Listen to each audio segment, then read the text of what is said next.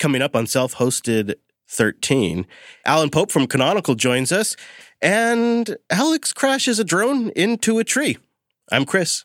And I'm Alex, and this is self hosted episode 13. Welcome back to Self Hosted, everyone.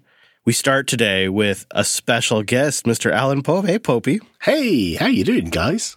Great. I appreciate you coming on, and uh, honestly, I think our topic today I think uh, you're going to make me put my words in my in my uh, in what is it when you when you have to eat what you said because uh, today Popey's going to join us and convince us why IRC is not dead. When I went on air and said IRC is totally dead, but I, I was actually just being a little clickbaity. So I appreciate you being here. You triggered me, Chris. You triggered me. Alex, uh, before we started the show, you and I were talking drones, and I discovered this week that you managed to crash a drone into a tree. And a car park and a building and so to be clear, it's not one of the DJI balloon simulator drones. It's a racing drone made of carbon fiber that does 70 miles an hour. And uh, yeah, this thing ended up in a tree. And there's a video in the show notes uh, one of my buddies made where we have to fly another drone with a rope tied to it over the tree I'd crashed into to actually shake the damn thing out of it. So yeah, that was a lot of fun. That was my Sunday. So you threw another drone at that drone? We tied a piece of string or a rope to the bottom of another drone that I have, flew it over the tree that it was stuck in, did a sort of loop de loop to try and tie it in some kind of like a maypole style situation around the tree, and then used the quad that had just flown over with the rope as like an anchor, like a barb fishing hook or whatever, shook the tree. and it all it all came down and I didn't lose any drones. The only thing that happened was I snapped an arm of the drone, which sounds like a big deal, except for the fact the frames that I use have a lifetime warranty. So I just email them a picture and they send me a new one for five bucks every time. For, I have to cover shipping. Do you send them a picture of the drone in the tree or just the drone that's broken? You have to send them a picture of the carnage. I posted it on Twitter uh, about how I cracked the arm of this thing, but you can maybe see how I can bend this thing. that doesn't look like it should do that. no, that's pretty bad. We will put a video to this in in the show notes. If, if, this is, were you trying to use toilet paper at first to recover this thing? It looks like toilet paper, but it's actually a piece of AT and T. Um, I don't know rope that they use. Yeah. Okay. Like fishing string through cable. Like it can hold like two thousand pounds or something crazy. So you were being a fancy flyboy and you were flying too close to the trees. What happened? Uh, yeah, or I just ran out of talent and. well, I have no excuse because I flew my drone into the side of a barn the other day. So. Can I say the tree leapt out at me? I think barns are inanimate, aren't they? Yeah, yeah, totally, totally.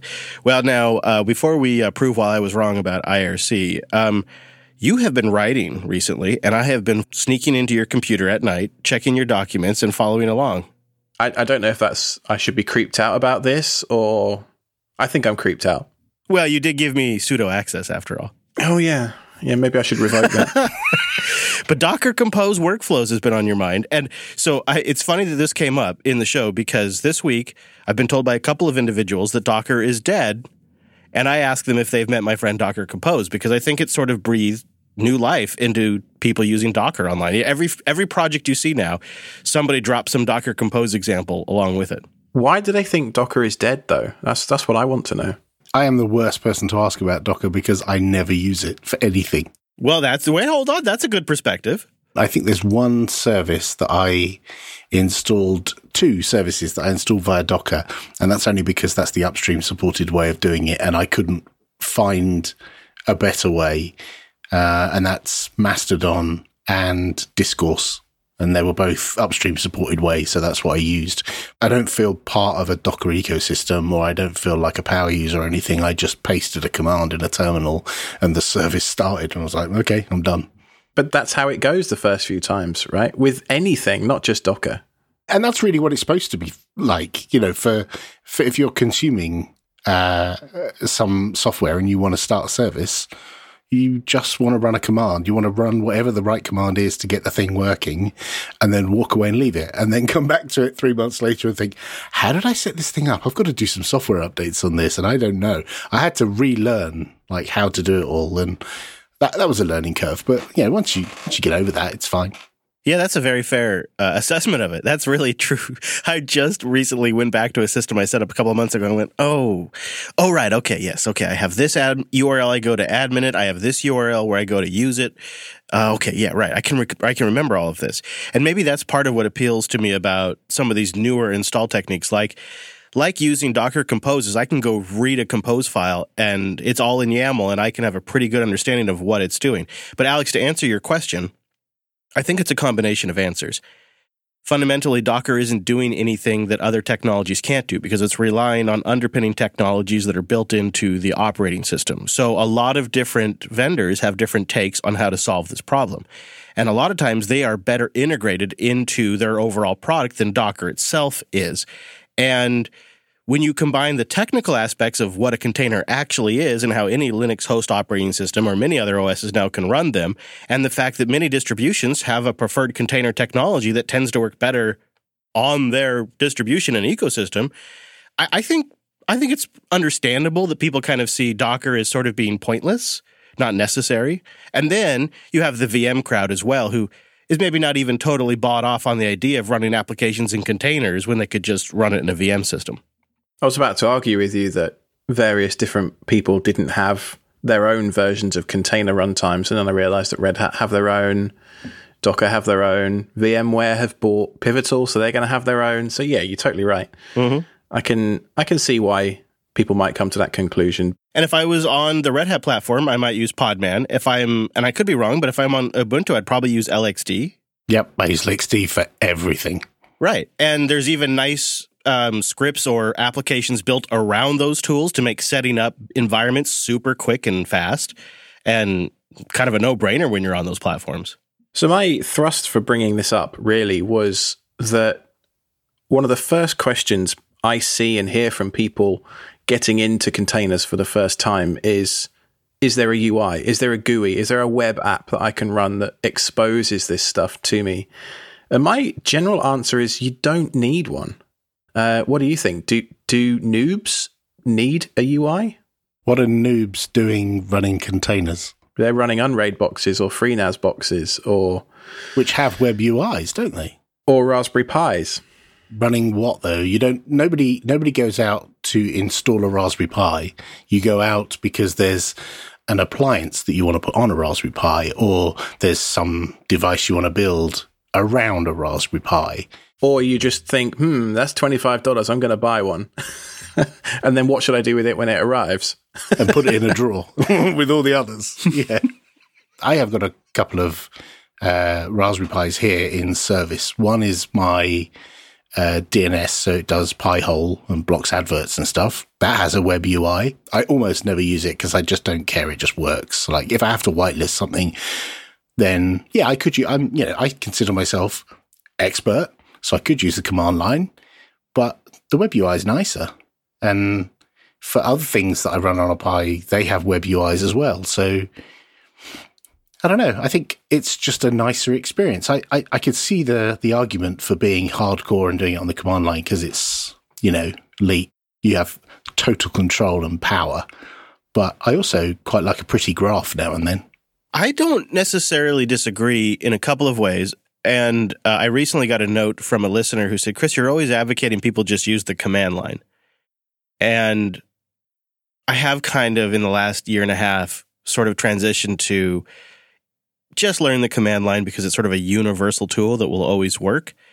But um, working with team members that learn in different ways than I learn here on our podcast team, I realized that for some of them, they want to see what the end result is that they could achieve if they invest the time to learn the whole stack. So if they can do something that gets them deploying software and turning on things and actually using the end product that gets them excited and motivated, it's it's worth it. So they'll use a GUI to to sort of skip learning how to get on the command line, learning how to run Docker, and end up running the application. And they'll go right to using the application. They go from zero to using the application. They go, okay, this is great. This is worth it. And then they kind of walk it back. So in that way, I, I kind of think, yes, it is important to have a GUI tool because different people learn differently and some people are extremely visual learners. But I want to just sort of caveat all of that with I just want to remind us that sometimes some groups do actually put some form of design into their tools. Um, I, I remember I think I might even have been having a conversation with you, Popey, about uh, uh, having folks at Canonical look at the syntax of the snap commands, or uh, the Docker folks they look at the syntax of the Docker commands to actually see if it logically makes sense. There is some design that goes into command line tools to make them more usable. So some tools are more usable than others on the command line. I think for me, it's not necessarily about being a hardcore elite super hacker. It's about having some way to repeatably rebuild my system when it goes tits up. I love committing text files to Git and just being able to copy paste whatever that Docker run command. I mean, this is how I started. I, I used to run one Docker run command after another and just keep that in a GitHub repo in a text file. I used Fig when that was new and Docker Compose was new. And as, as it's gone on, Docker Compose has matured. And now I manage something like 30, 35 containers on a single host with one interface to it. And for me, I have a, a single text file now. It's a YAML file, admittedly, not a text file. Uh, I have a single file which defines what every single container on my system looks like. And if I want to add a new container, I have to add maybe eight lines of code because I figured out what the syntax of that YAML is. Now, that's investment I've made to learn that. And I will fully admit that for a completely new user, that's not realistic. However, I think simply asking, is there a UI like Portainer or something like that? You know, using that as your crutch rather than actually investing in learning how the underlying stuff works over time will bite you in the bum because it's just that question of when you want to redeploy something, how do you do it? I mean, taking a few steps to address that, I've started writing a wiki at home, as we discussed last episode, keeping notes as Chris is doing now, you know, all these things, but nothing beats the source of truth, which is the file that you use to deploy the application itself. And for me, compose.yaml is the one. I think you're two steps ahead of me. Um, I've just started a wiki at home to keep track of some of these things because I've now been bitten in the butt where I like I said, didn't remember how I set up the Mastodon instance. And now I have to revisit the thing because I've got to clean it up or upgrade it or something. And I think we're in a similar state along that course. But I think what a lot of people are doing is they want to get to the goal, as Chris says, they just want to have that appliance working. They want to have that thing installed and they want the fast track to get it in. And what they don't have is the blessing of experience that you've had of things going tits up over and again and you learning from that experience and deciding to write stuff down so that the next time it does, or hopefully it doesn't, you've got a document that you can refer to to get your system back in order. And, you know, my Pi-hole has never broken, but it is a Raspberry Pi sat in a warm room and it's using an SD card for its storage. So inevitably it's going to fail at some point, right? And I couldn't tell you off the top of my head how I installed that thing. I probably just did curl pipe to bash or something like that. I think appliances are a different use case altogether though. I'm I'm more talking about those people on FreeNAS, on Unraid, or maybe people like Open Media Vault users, or, or people like me that just run Debian with some stuff. Actually, Ubuntu these days that'll make you happy as my server OS, and uh, I just run a bunch of containers on top of that. The other thing to think about, of course, is discoverability. You know, app stores have shown us that people like to browse through a list of stuff and click on buttons and install things to try them out. There are some good resources that I use to kind of counteract the GUI discoverability versus the command line stuff. One of those is the awesome self hosted list, which we'll link to in the show notes. And the other is a list of containers published by the linuxserver.io team. Uh, that's at fleet.linuxserver.io. And you can actually just look through the list and it will take you through to the project page and show you how to deploy each one and all that kind of stuff. And and even when I was actively involved in that project, which I'm not anymore, I uh, I used to find containers on there all the time. I didn't even know they were been working on. So there are ways to find this stuff, even if you don't have a UI. I think that's a good point. Is now the Linux ecosystem has matured to the point where we have these different app stores and uh, places people can go and browse a list of applications, whether they're containerized or not, is light years ahead of where we were going and finding all the individual components and compiling them from scratch like animals.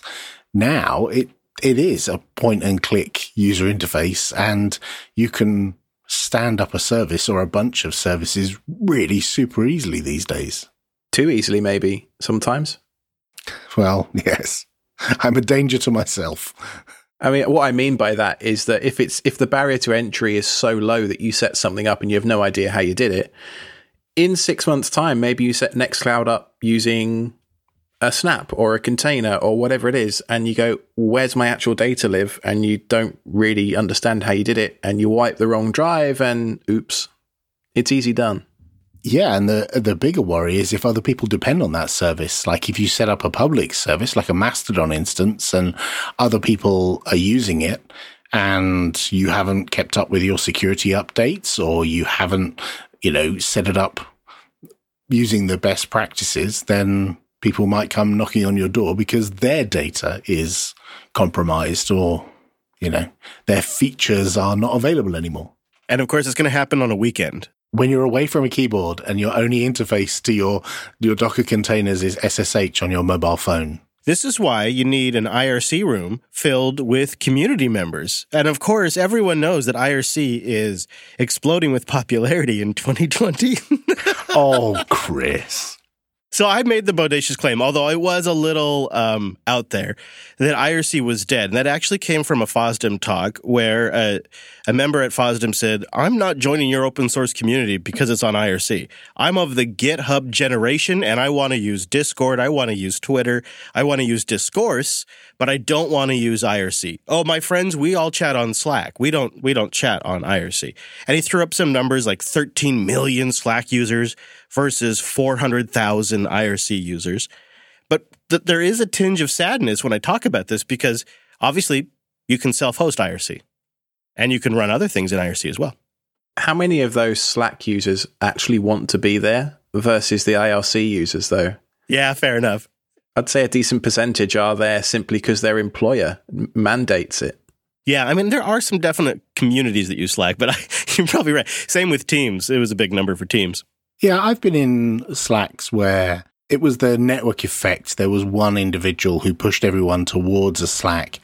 And the second they left the company, everyone left that Slack completely. So nobody is in that Slack anymore as a result of it being actually not what anyone wanted to use. And I realize, I appreciate that there are uh, younglings who are using new modern tools, like you say, like Slack and Twitter and Discourse. And that's fine. But it turns out there are still existing communities that have been around for a long time who do still have a presence on IRC.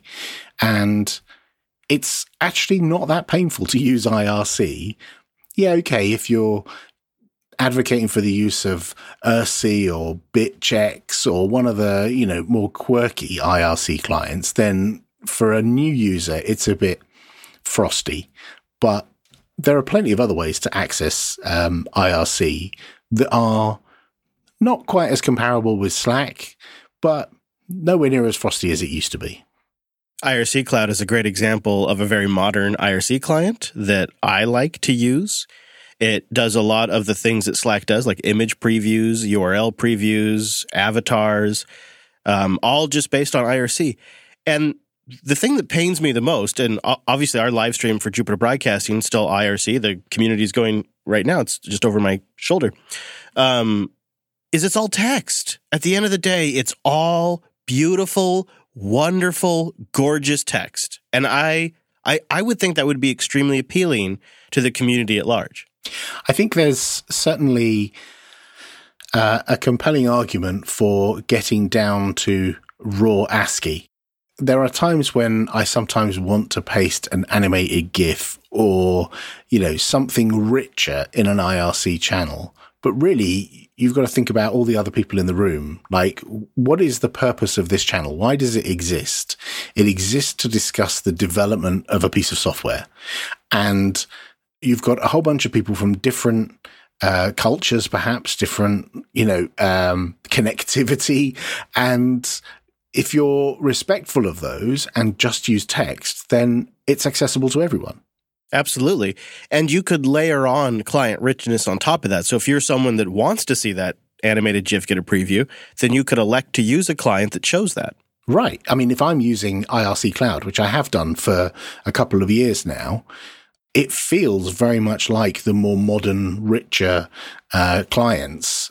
Actually, I think Slack have not really done an awful lot in in the last couple of years, and that's given an opportunity for some of the other clients to catch up. Whether it is the newer IRC clients or things like Mattermost uh, and Discourse and Rocket Chat a lot of them are catching up with the richness that Slack has. So they're getting to be mostly on a par. And yeah, I will concede IRC is a bit behind all of the others, but there are still, like I say, a bunch of projects that are still on IRC. And so sometimes if you're working in the open source world, as we do, it's useful to maintain a presence on IRC so you can talk to these people.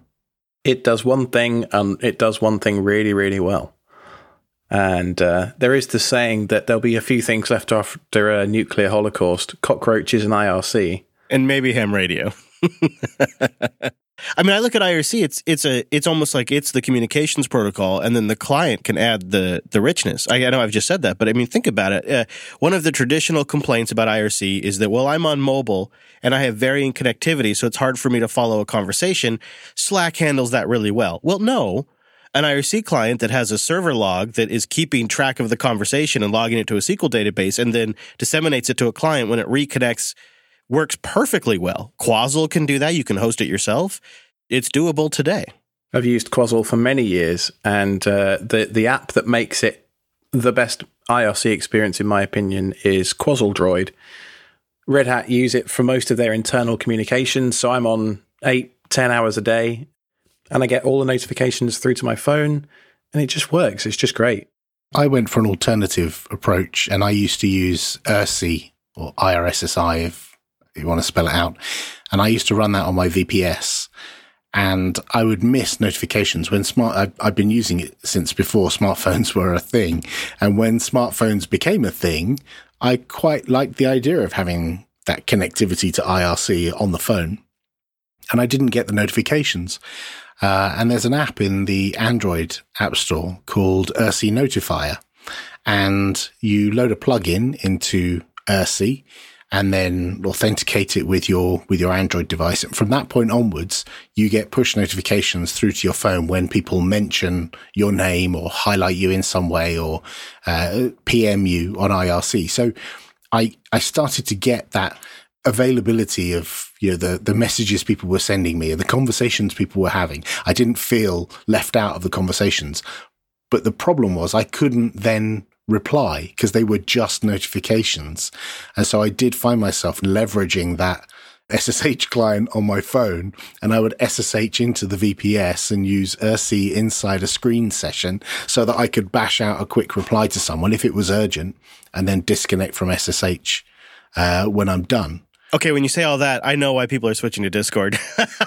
right. That's, and that's quite brutal. I mean, that is between 10 and 15 years ago, I was doing that. You know, I remember being on holiday 15 years ago with my daughter in a pram and getting a push notification on IRC that something was going on. And while I'm pushing my daughter along with one hand, I'm typing in my SSH password on my phone with the other and getting into IRC. But it, it's possible. But things have moved on a bit now, and we now have better ways of being on, on IRC. The juxtaposition of you, Popey. On one hand, you're advocating for UIs to make things simpler, and on the other hand, we're talking about SSH passwords on IRC from our phone. Yeah, I'm not complaining. I, I, I love the fact that I could SSH to my VPS from, you know, walking along, having a stroll around around the Isle of Wight with my daughter. That was great. So, what do you use for IRC on iOS, Chris? Because that was one of the major pain points I had. I tried out iOS in the fall last year in autumn, and uh, I just couldn't get away with any clients that really were as good as Quassel Droid. Quassel Droid does look really good. So I, I, I don't know if this is as good, but I just use the IRC Cloud client for iOS, which is just a native IRC app. I think I might have some unique requirements in that the Red Hat IRC stuff, I have to be on a VPN to connect to it. So IRC Cloud wouldn't really work for that use case. That's sort of the tricky thing is you can both roll your own solution and you have to roll your own solution with IRC in that regard. So I'm not going to sit here and try to say it's as easy as all of the other alternatives. It might even honestly be easier to set up a Mattermost server than an IRC server these days. But there's other aspects of IRC that uh, I I don't know what we would do if say we switched to Discord. I guess we would rewrite JBot. I I guess I don't know. Like the the bot aspect is a very nice thing about IRC, and it feels like it's a wild west. You can do whatever you want. Whereas with these other platforms, you have to get an integration. And I think that's one of the reasons why Slack took off so well with open source developers is you could press a couple of buttons and you'd have an integration that told you whether your Jenkins was operating correctly and whether your code was landing and if someone had reviewed your code. And so for developers, Slack with a few integrations was a very compelling argument against, oh, well, IRC and I have to write some Python to make my own bot or go and find a bot that someone's made and create a new IRC account and all that nonsense. I could totally see why, why that's more compelling. So the whole reason we're really talking about IRC and the reason that Popey's on the show today is he reached out to me a few days ago about uh, something he's just put into a, a snap. Is that right? Yeah, it's actually been a snap for a while, but we've improved it. It's an IRC client, shall we say, but it's a web front end. So you can effectively think of it as self hosted IRC cloud. So you install it. It's called the Lounge. Uh, and it's a fork of a previous project that was called Shout IRC. Uh, you install the Lounge on your own machine you create an account for every user who's going to use it. So multiple users can use that uh, IRC client. And then you just point your web browser at it and log in. Once you've logged in, you can then sign into all your different IRC networks. And the connection is then maintained from that, the lounge server to all of those IRC networks. And so you don't have to run any client anywhere because the lounge is the client. And all you need to do is point a web browser at it and you're an IRC. And you can point a web browser at it from anywhere, like from your desktop or from your phone. So I have a Chrome window on my my desktop, but it could just as easily be Firefox or any other browser. And that window points to my lounge server which is connected to all my IRC. But then I also have a similar browser window on my phone, which points to exactly the same URL and connects to all the same IRC channels. So I can be on exactly the same IRC channels on my phone in a browser with the rich content that you see with, you know, images showing up and stuff like that, that you would see in something like IRC Cloud or, you know, other modern chat systems it's made a real change to me because I'm now self hosting my own IRC client again instead of relying on IRC Cloud. But also, I can access it from anywhere on, on the phone um, and the desktop. That's great. I like that a lot. And it's something that uh, the Linux server team containerized quite some time ago. So you can get it in a container as well if that's more up your street. It looks like the UI is really sharp too. It, it probably is, I would even say, competitive with IRC Cloud. Do, would you agree having used it? Yeah, I, I, went through a process last week of uh, disconnecting from all my IRC networks in IRC Cloud and closing it, and now I only use the lounge. The thing that I love about it is because it's self-hosted, I feel a lot more safe. It's logging everything on my own server, and a change that we made last week to the Snap because we've got it published in the Snap store. Uh, we integrated CertBot into the Snap so now once you've installed the lounge, you can then put an SSL cert on it with one line and then it puts a cron job on your system automatically and it will just keep refreshing that SSL cert. So I've now got SSL between me and my lounge server, whether I'm on my phone or I'm on the desktop. And then from my lounge server to my IRC networks, I've got an SSL connection there as well. So I feel, I feel a lot happier. I always had this nagging thing in the back of my head that I was, there's nothing wrong with IRC Cloud. It's great. But all my IRC logs are hosted on IRC Cloud, and there was that little twinge in the back that I just thought I I don't like this. You're kind of losing one of the best things about IRC by doing it on IRC Cloud. I mean, I do it out of convenience, but I I think of this weekend I'm going to make the switch to this. This looks so so nice. Do you happen to recall what the database backend that it's storing all of this in? The logs are free texts stored on your file system. I love that. It also uh, does push notifications because it's in a browser. I just press the button to say enable push notifications, and now on my phone I get notifications when people mention me on IRC. I click on them, and it takes me straight into the browser window. It feels like an app. You know, it's it's just a browser window, just like all the cool kids use these days. it's so nice to see something like this that you can host yourself. Ah. I love this kind of stuff, Popey. I love it. The lounge. We'll have a link in the show notes, of course. I don't know if I'll switch from my beloved Quassel Droid, but we'll see. I'm gonna I'm gonna try it and spin it up at least. People who use IRC, who have used it for years, are often totally wedded to the solution they've got. Like IRC, for me, I don't care what IRC client anyone else uses. This is God's own IRC client, and you will never make me move from it, right? But you'll hear people just as passionate about Quassel or any of the others. The guys in France at Canonical have their favorite IRC client and all the guys in France seem to use the same one. And all the guys in the UK all seems to use irssi. I don't know why, whether the translations are better or different or what. I don't know. But people are super passionate about their IRC client, which is a thing you never get with Slack because there are no really first class alternative clients for it. It's just not a thing. You just don't have that choice. Right. Yeah, that's very true. That's a good point. So, Chris, I have a question for you. Yes, sir. Why are you in your dressing gown? Oh, outing me like this on the show. the furnace is broken in the studio, and uh, I'm doing a podcast when it's uh, 30 degrees outside. So I figured, uh, you know, I'd get comfortable and put my robe on.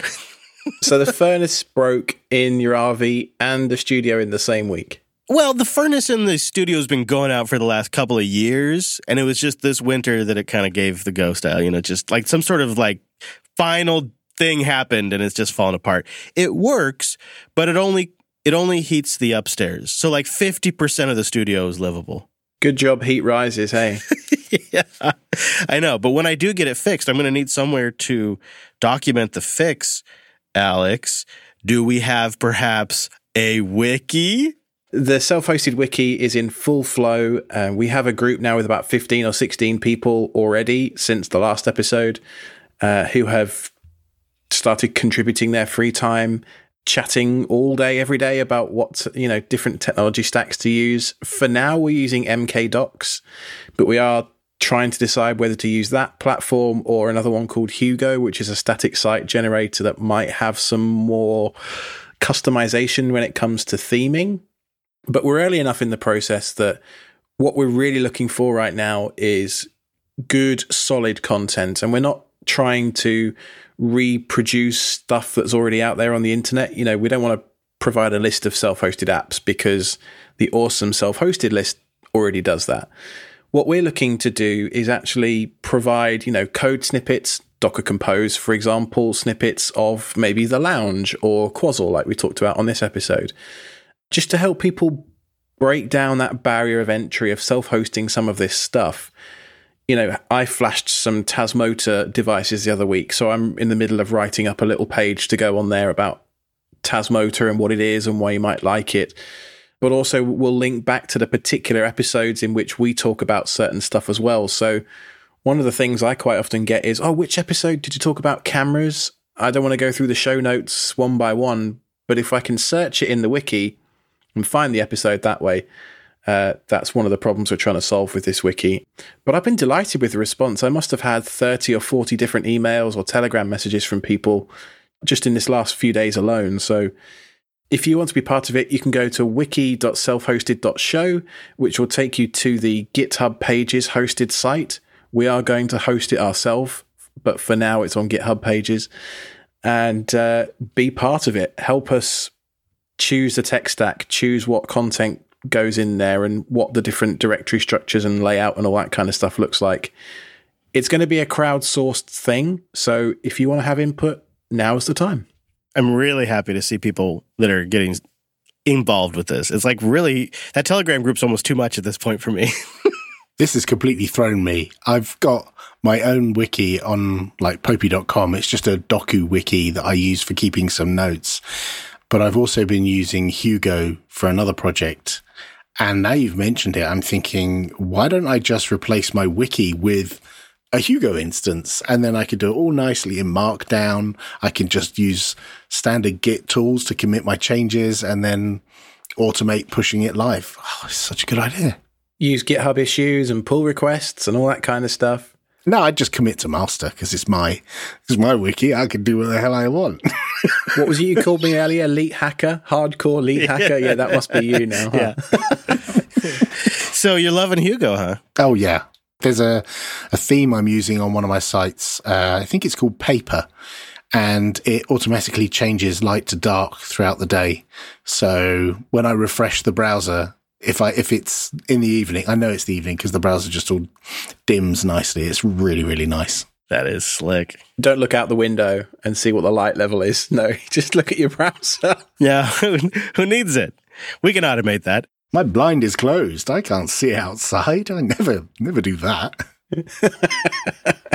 so how will the self-hosted podcast end up self-hosting its self-hosted wiki? Stay tuned and find out. But in the meantime, wiki.selfhosted.show if you want to get involved. I guess we kind of need to get a sense of what the interest is to kind of get an idea of what the traffic's going to be to then decide how we're going to host it. So that's the phase we're in right now. It's looking really great though. Um, so that's super neat. That's really cool. So, Popey, where should people go to find more of you throughout the week? Oh gosh. Well, they can go to my wiki. I have a contact page, but that might be moving. Can they find your last will and testament there? I had a very funny email actually from a gentleman who uh, was it? No, it was on Twitter. Honey, I need to set up a wiki. yep, that was great. That was very funny Twitter exchange. But yes, we need to have a morbid conversation in case something ever happens to me. We need a wiki, darling. yes, of course, Popey, you're on User Error, which is one of my favorite podcasts. Yes, absolutely. Oh, thank you. Yes, it's lovely having a. Uh, an argument with Dan and Joe about all kinds of random stuff. We we enjoy hearing the audience questions and trying to answer them. So if people have questions for us, uh, just ping us in the JB Telegram with uh, hashtag Ask Error or on Twitter or anywhere. We'll probably spot it. I am delighted by how often you are voicing exactly what is in my head. Even you are all the way across the pond, all the way over there. That's worrying. It is a bit, actually, isn't it? it's really quite something. Uh, you you really often echo my thoughts on very many topics, but you deliver them better than I would. So it really it is one of my favorite shows as well. And of course, rumor has it the Ubuntu podcast may be coming back soon. So of course, Ubuntu podcasts. It's more than a rumor. Uh, we're recording first episode of season thirteen next week as we record this. Boom. Oh, announcing season 13 on SSH 13. I like it. Right there. Yes. Very nice. Very nice. Well, thank you, Popey, for making it. Thanks for having me on.